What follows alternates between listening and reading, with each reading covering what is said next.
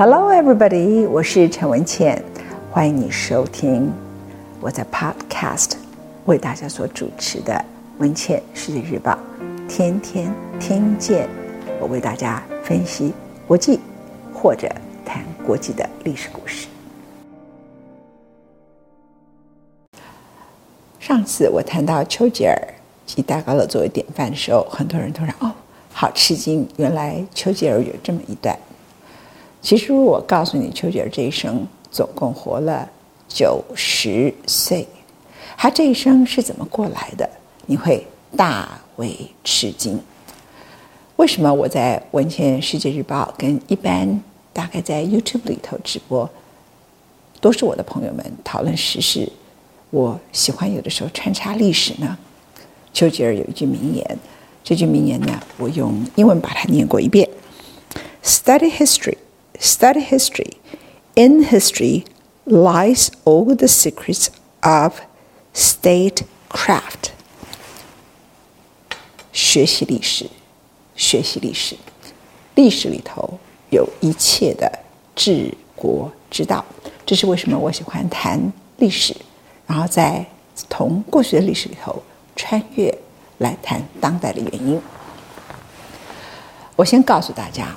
现在大家很熟悉的叫做脱欧，而英国首相 Boris Johnson，他打算无协议脱欧。脱欧是什么呢？就是英国要脱离欧盟，而脱离欧盟的主要的原因是什么？因为英国认为他们今天的经济处境，所以这么糟，是因为他们加入了欧盟，而他们想恢复他们当年想象的美好的英国。而那个美好的英国指的是什么呢？指的是一九零零年一次世界大战之前，那个曾经是全世界最繁荣、统治全球的大英帝国。这个太好笑了，这根本就不可能的事情。所以老一辈的英国人，他们还记得，大概现在八十岁、七十岁那一辈的英国人，他们还记得英国多么美好。事实上，他们记得的也不是他们年代的英国，他记得是他在历史教科书里头所阅读到的伟大的大英帝国，他早就不在了。我告诉各位，最早看出大英帝国已经无以为继的人是谁，而且公开把这句话在英国的下议院说出来的人是谁？他的名字就叫做丘吉尔。丘吉尔讲这句话的时候几岁？二十六岁。我们现在来区分什么叫做平凡的人，平凡的政治人物，跟历史里头会留名的人。英国 BBC 在二十世纪走入二十一世纪的时候，做了一个全英国的调查。丘吉尔当然已经死了，他会觉得你干嘛做这调查？没有意义透了，因为他活着的时候，大多数时刻英国人都没有对他太好。直到他快死的时候，才对他很好。英国人认为，过去几百年来最了不起的英国人就是丘吉尔。这是他死后非常久，英国人对他的怀念，对他的历史评价。所以，他是一个完全非凡的、不平凡的一位历史人物，一位政治人物。而什么时候他开始非凡呢？是二次大战吗？No，from the beginning，从一刚开始他从政的那一刻就开始了。所以我常常跟很多人说，当你一开始从政，你就开始趋炎附势，然后你骗你自己说：“哦，等到我权力大一点，我再来做真正不平凡的历史事情。”不要告诉我，如果一刚开始你就那么一小小的权力时候，你就。那么在乎你的权力得失，你的权力更大的时候，你会更在乎，因为你的压力跟你的得失心只会更重。我来讲一下丘吉尔的故事。首先，第一，丘吉尔的家族比戴安娜王妃的家族在英国的历史地位来得更高。丘吉尔的名称，他的 last name 在英国就是贵族中的贵族。第二，你知道吗？丘吉尔没有念大学，他没有念大学。他们全家的人难以置信，他们家里头会有一个人没有办法上牛津大学。But Winston Churchill，他就干了这么一件事情。他的爸爸在他二十一岁的时候就死掉了。他的父亲呢，先是中年丧偶，所以再娶了一位妻子，其实是从美国来的。那个时候，丘吉尔呢，是他已经快了五十岁的时候才得到的儿子，他是他第二个儿子，他很头痛，他觉得他很像废物一样。每天都不好好读书，不好好认真学习，就在那个地方玩打仗啊！那玩的叫做习兵打仗。但因为我讲了，他们是大贵族，所以他不是像我们，就是说，哎，打仗一群人玩捉迷藏，他就真的就是有很大的道具，然后搬过来搬过去搬过来，这是他唯一的乐趣。他爸爸很担忧，你的拉丁文也鸭蛋，这个功课也那么差，你到底要干什么？有一天，在他十出头的时候，十几岁的时候，他爸爸说：“你这样子，你到底要干嘛？”你可以想象他父亲的那种口吻，对不对？他更不想他今天有一天讲话的人被英国认为是一百年来最伟大的，他只觉得他是他们丘吉尔家族里头的一个耻辱，跟是一个废物而已。丘吉尔说：“打仗。”他爸爸就说：“好吧。”因为他功课实在太烂了，他根本不可能上牛津，也不可能上剑桥，所以就只好想办法。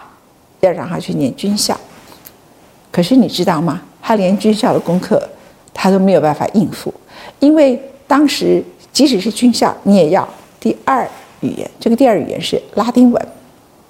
丘吉尔觉得拉学拉丁文无聊透了，很有个性。学校考试考拉丁文，还在上面画一个像苍蝇一样的东西，就去交卷了。所以当然是鸭蛋。后来他就跟他爸爸商量，他爸爸说：“你这样子。”怎么办？怎么上军校呢？他说：“我愿意学第二外国语言，可是我干嘛学拉丁文？我要去学就学什么？学法文？为什么？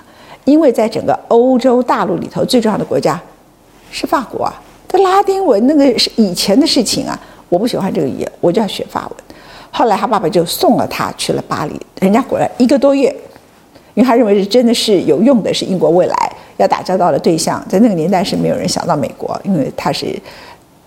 一八七四年出生的，那时候美国还是才刚刚新大陆才开始的时刻。OK，那对他们来说呢，英国跟法国之间就谁来决定谁是强权，所以他就到法国很认真的学法文。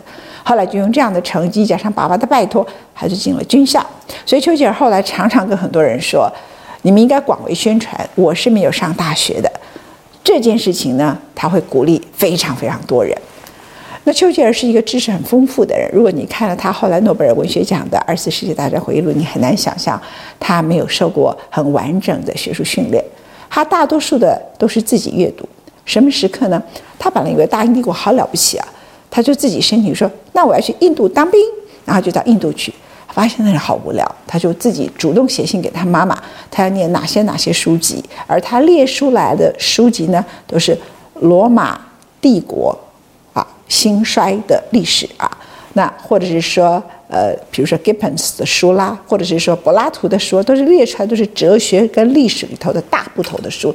他那时候当然没有村上春树了，他不会去要求念一些小品的一些书籍，也不会要求念一些漫画，他不是这样的人。人家一开始即使好好的学，他就是要念大部头的书，这是他的眼光。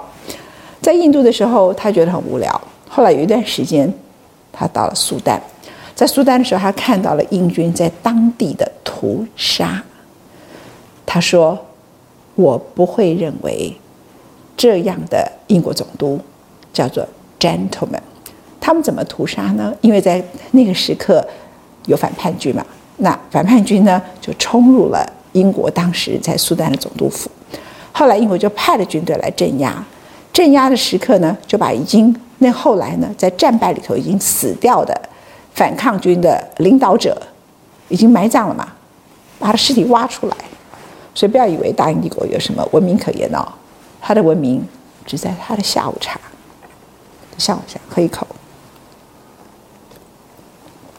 到了殖民地区，尸体挖出来，然后把他的头砍了，头颅呢就一路这样玩玩玩玩玩，就一路玩，玩到了埃及那里去。丘吉尔目睹这一切。他做了一个决定。我先要说，他念了军校这件事情是他父亲后来唯一觉得可以安慰的事情。可是父亲在他二十一岁死了，所以在他父亲死的时候，他觉得至少我儿子念了军校。他后来去了印度，那时候他父亲都死掉了，结果他在那个时刻，他做了一个重大的决定，他要离开英国军队，他无法效忠这样的英国殖民政府。他认为，当他从军，而他同时又去写一些文章，他当时是战地记者，他去写一篇文章来报道。或是来批判这个现象的话，他好像是背叛他的上司，背叛他的祖祖国。可是他不写事实，他受不了啊。于是，在良知和在军队里头的伦理，他选择了离开军队。离开军队以后要做什么呢？因为他在印度的时候，也写了战地记者的一些好文章，拜托他妈妈刊登在报纸上。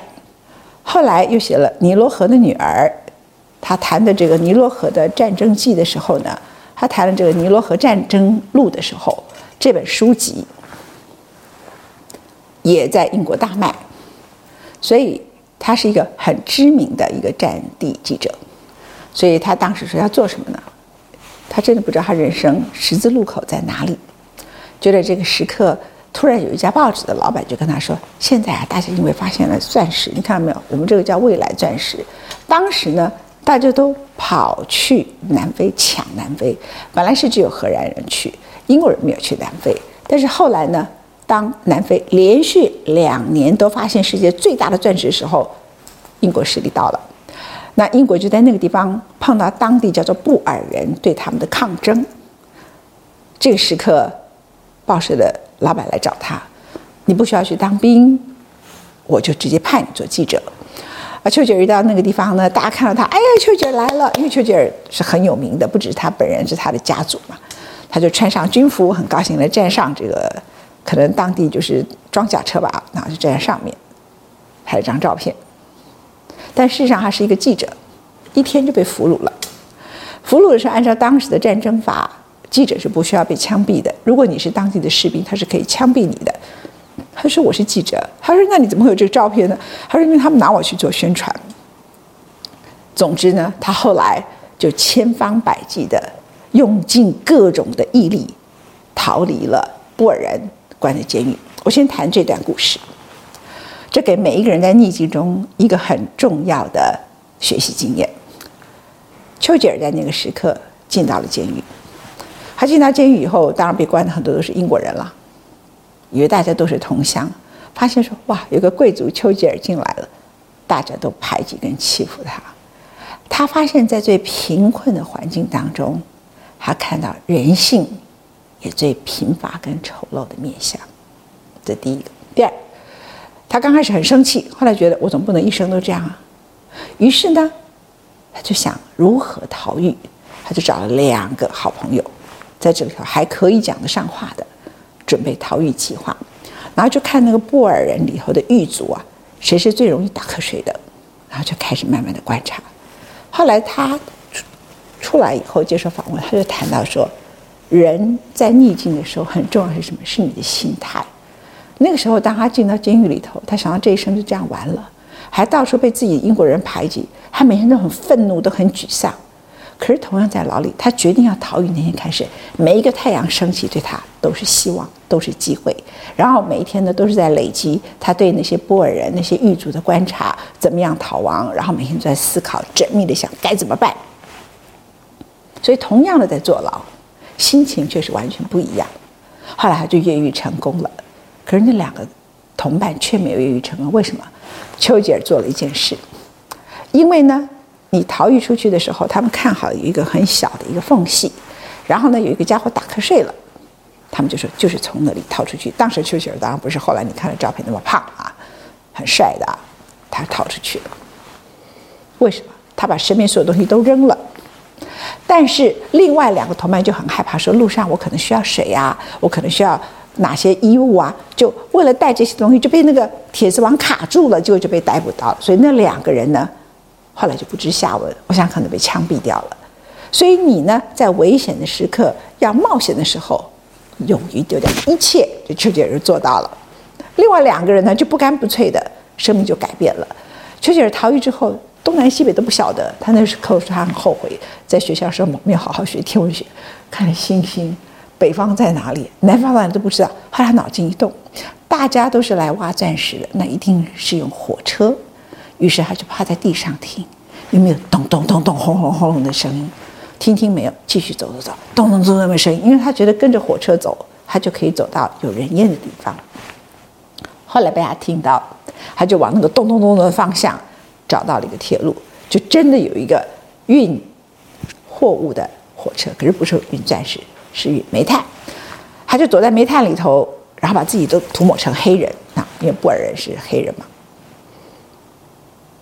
到了白天，一般人呢就会等等等等，看看这个火车把你载到哪里，然后呢，他又躲在煤炭里面又抹成黑人，然后就。看看会不会到哪一个下一站什么地方才下来嘛？他不是，他觉得白天快要到了，随时都有危险，所以在天亮、真正全白、靠近任何一个文明之城之前，他就跳下去。他认为只要沿着铁轨走就好了，所以他就是这么精明的一个人呢，就跳下去，然后就一直走走走，后来就走到了荷兰在那个地方的领事馆。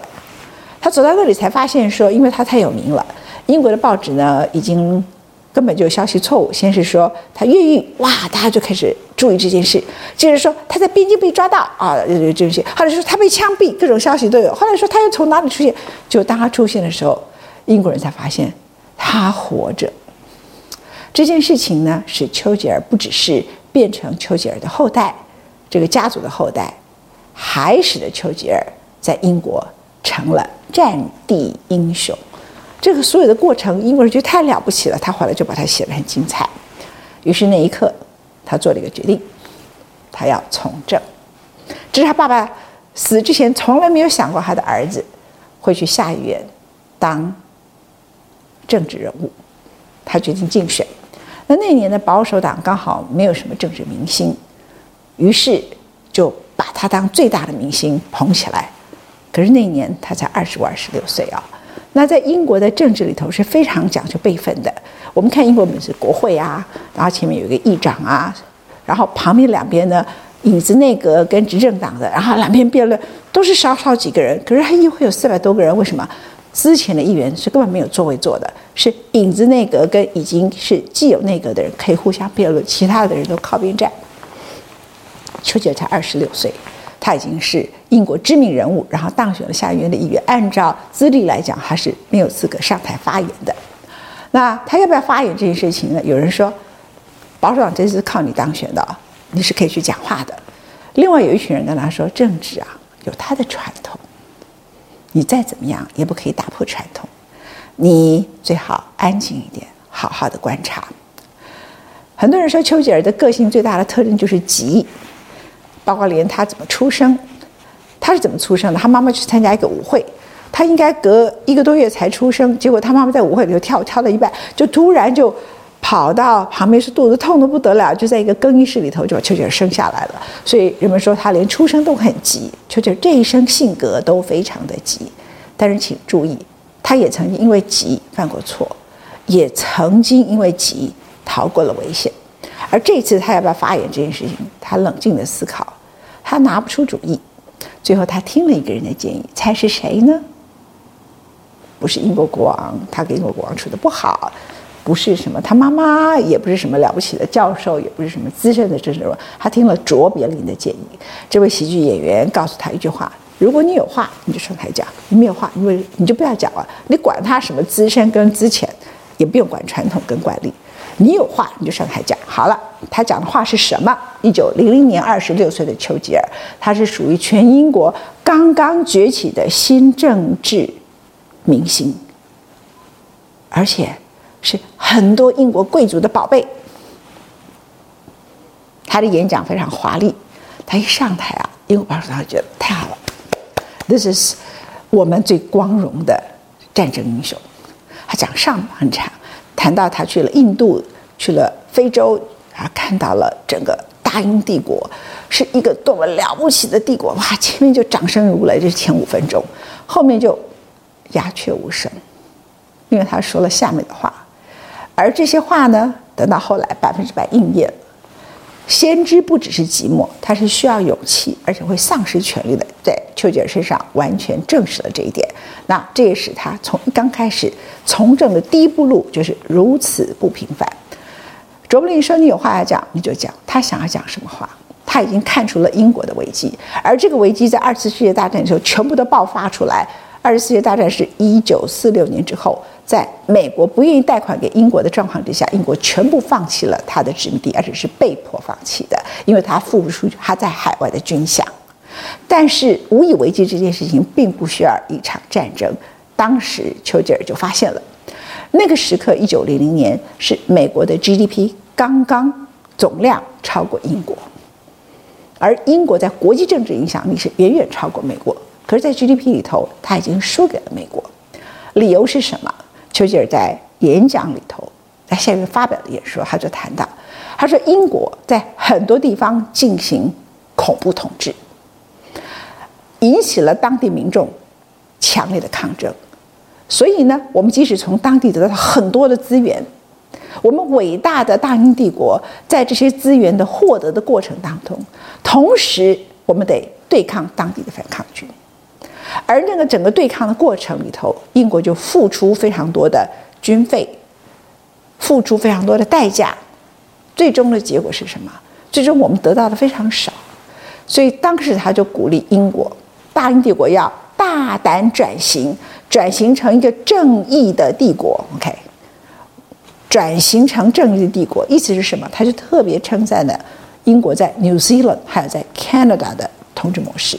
他说：“应该都给当地的人更高的自治权。”他在那个地方讲这些话，先讲英国的屠杀，再讲英国在当地的暴政，再讲当地的人的反抗军，再讲大英帝国无以为继，最后讲说你要把自治权给他们。你想想，那些大英帝国的崇拜者不是通通都昏倒了吗？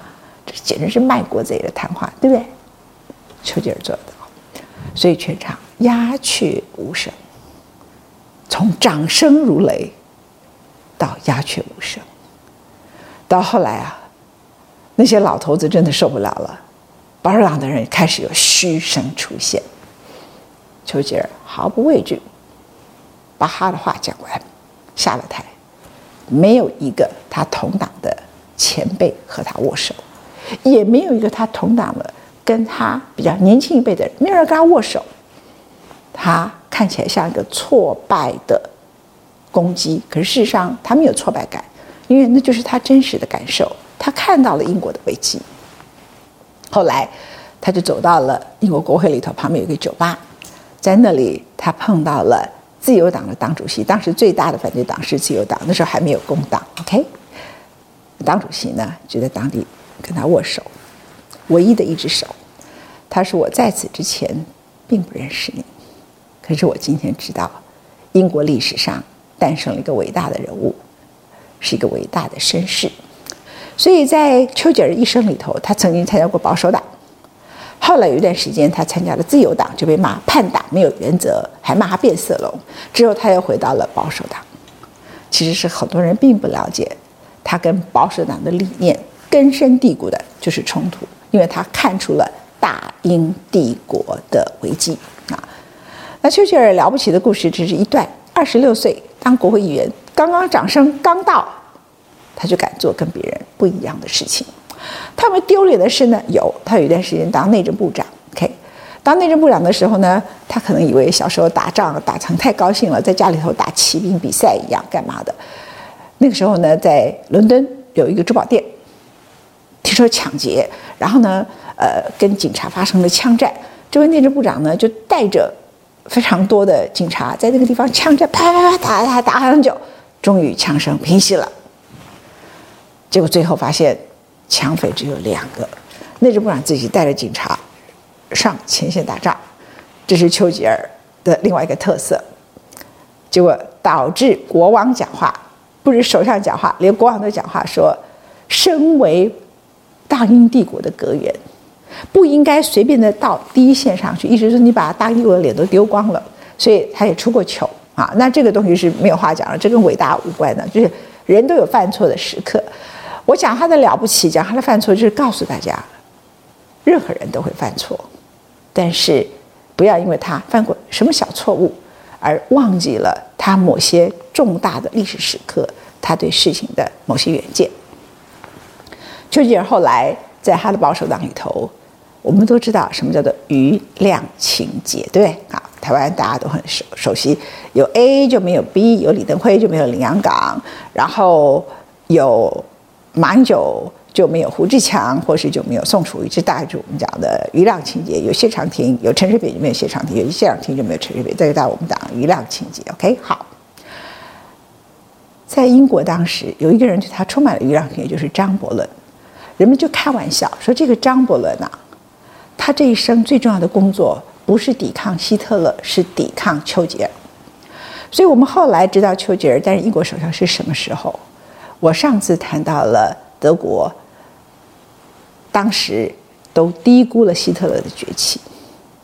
丘吉尔很特别，他呢，在政治上被张伯伦抵制的时候，他不是像台湾有一些一旦被抵制的政治人物，就经常不甘寂寞的去跟这个人见面，去跟那个人见面，想办法要让自己翻身。他不是，他就在全世界到处去旅行。其中有一站旅行很好玩，你们现在看到我丘吉尔的全名，丘吉尔的全名是什么呢？有一句很有很很有趣的，他的全名叫做 Winston Leonard Spencer Churchill。全名 Winston，我们一般都是 Winston Churchill，其实他全名叫 Winston Leona Spencer Churchill。可是他的书呢，用的是 Winston Spencer Churchill。我为什么特别要讲这个？丘吉尔也发生过一件糗事，他那时候写战争的一些相关的报道，他是一个畅销书的作家，这是他成为下院议员之前的事情。你知道，文学家觉得自己很有文学天分，一定要去写小说，于是他就写了一个小说，评价当然很差，他根本不是写小说的料。可是突然发现他收到了很多信，这个信里头呢就不断的称赞他，你的小说写得多好，又写得多好。他本来好得意，就有几天发现，嗯，奇怪，怎么这些称赞我的这些段落都不是我真正写的内容？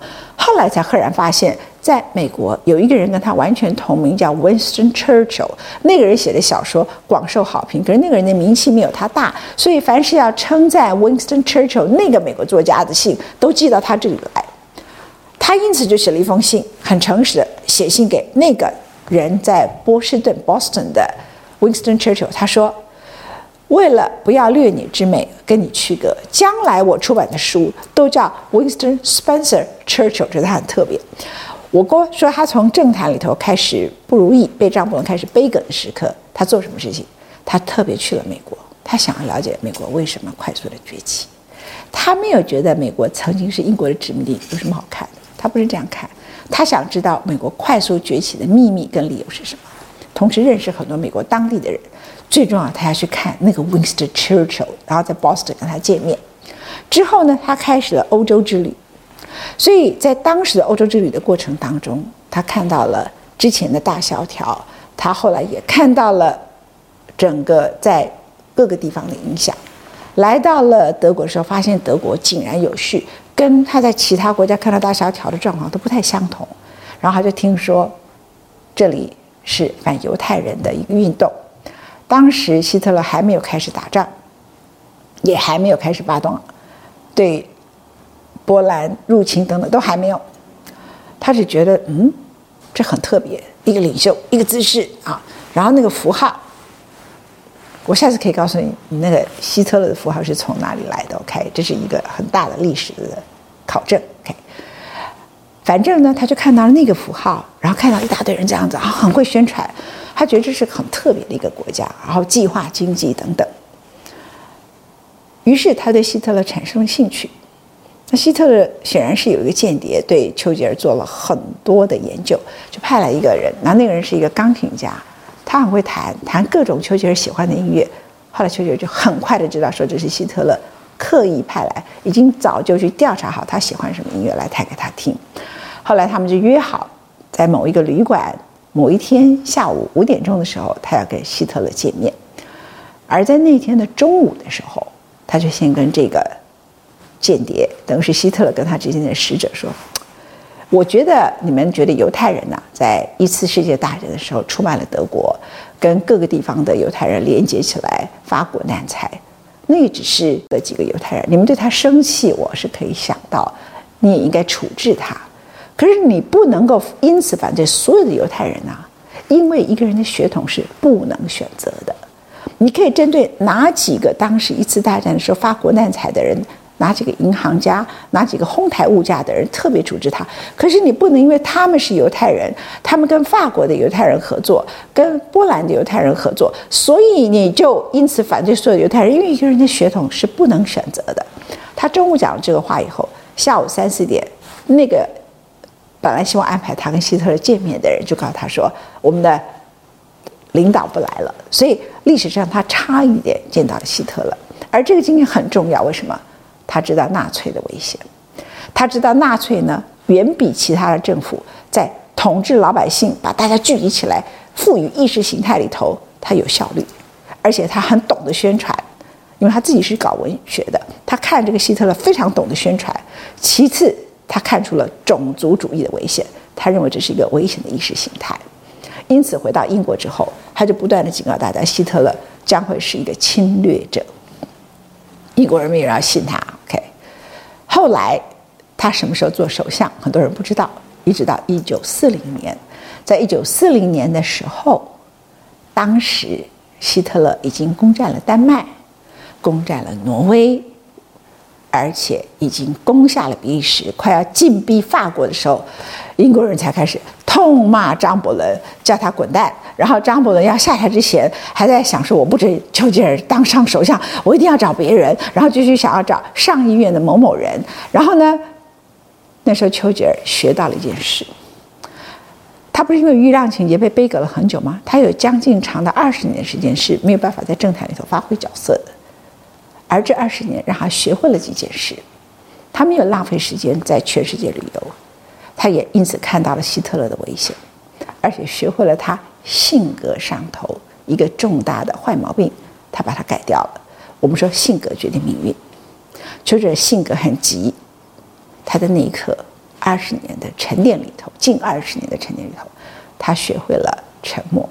在那个时候，他在静观大局，连英国当时的国王乔乔治六世都不希望是丘吉尔当首相。但这个整个社会的声浪已经很高，他完全不发言，就看张伯伦怎么去操作，别人怎么问他，他都不回答。后来大势所趋，乔治六世才任命了丘吉尔担任了首相，那已经是一九四零年了。上次我告诉大家，就在一九四五年的七月，他就被赶下台，离希特勒举枪自杀不到三个月。那丘吉尔的故事呢？后面还更精彩，他不是后来回去写二次大战回忆录吗？下台就算了，就写二次大战回忆录。写写写写到第五年的时候，删了百分之二十，又回来做英国首相。然后呢，第二度做英国首相。然后之后呢，英国人很特别，在他八十五岁的时候又把他选为下议院。他说更不想进去，又把他选回来。他老的时候很很好玩，他呢跟欧纳西斯是好朋友，常常坐他的船，乘风破浪啊。他也也。不认老的，到处去各个地方游玩啊，乘风破，而且喜欢站在船的最前面。但也正因为这样，有一次他摔了一跤，身体就不好了啊。那英国人呢，后来好怀念他，他越没有声音，越离开政坛，大家越怀念他，越把他选回下议院，一直到他八十五岁左右，他死的时候九十岁。注意啊，他二十六岁的时候滔滔不绝讲话，他这辈子个性很急。然后呢，还有，人家警察去抓抢匪，他当一个堂堂内政部长，变成警政署长，变成警察小队队长，就带着这往前冲。他在那个时刻看到了希特勒的危险，不断的写文章，振笔疾书。他的遗言应该很多嘛，他就写了《二次大战回忆录》，这样厚厚一大一大套书。他也写了一个英国民族史，也写了厚厚一大套书。到后来离开政坛的时候，还画画。所以你可以想象，他应该会洋洋洒洒的写下他的遗嘱，对吗？No，我用这个做 ending，这一生受够了，拜拜。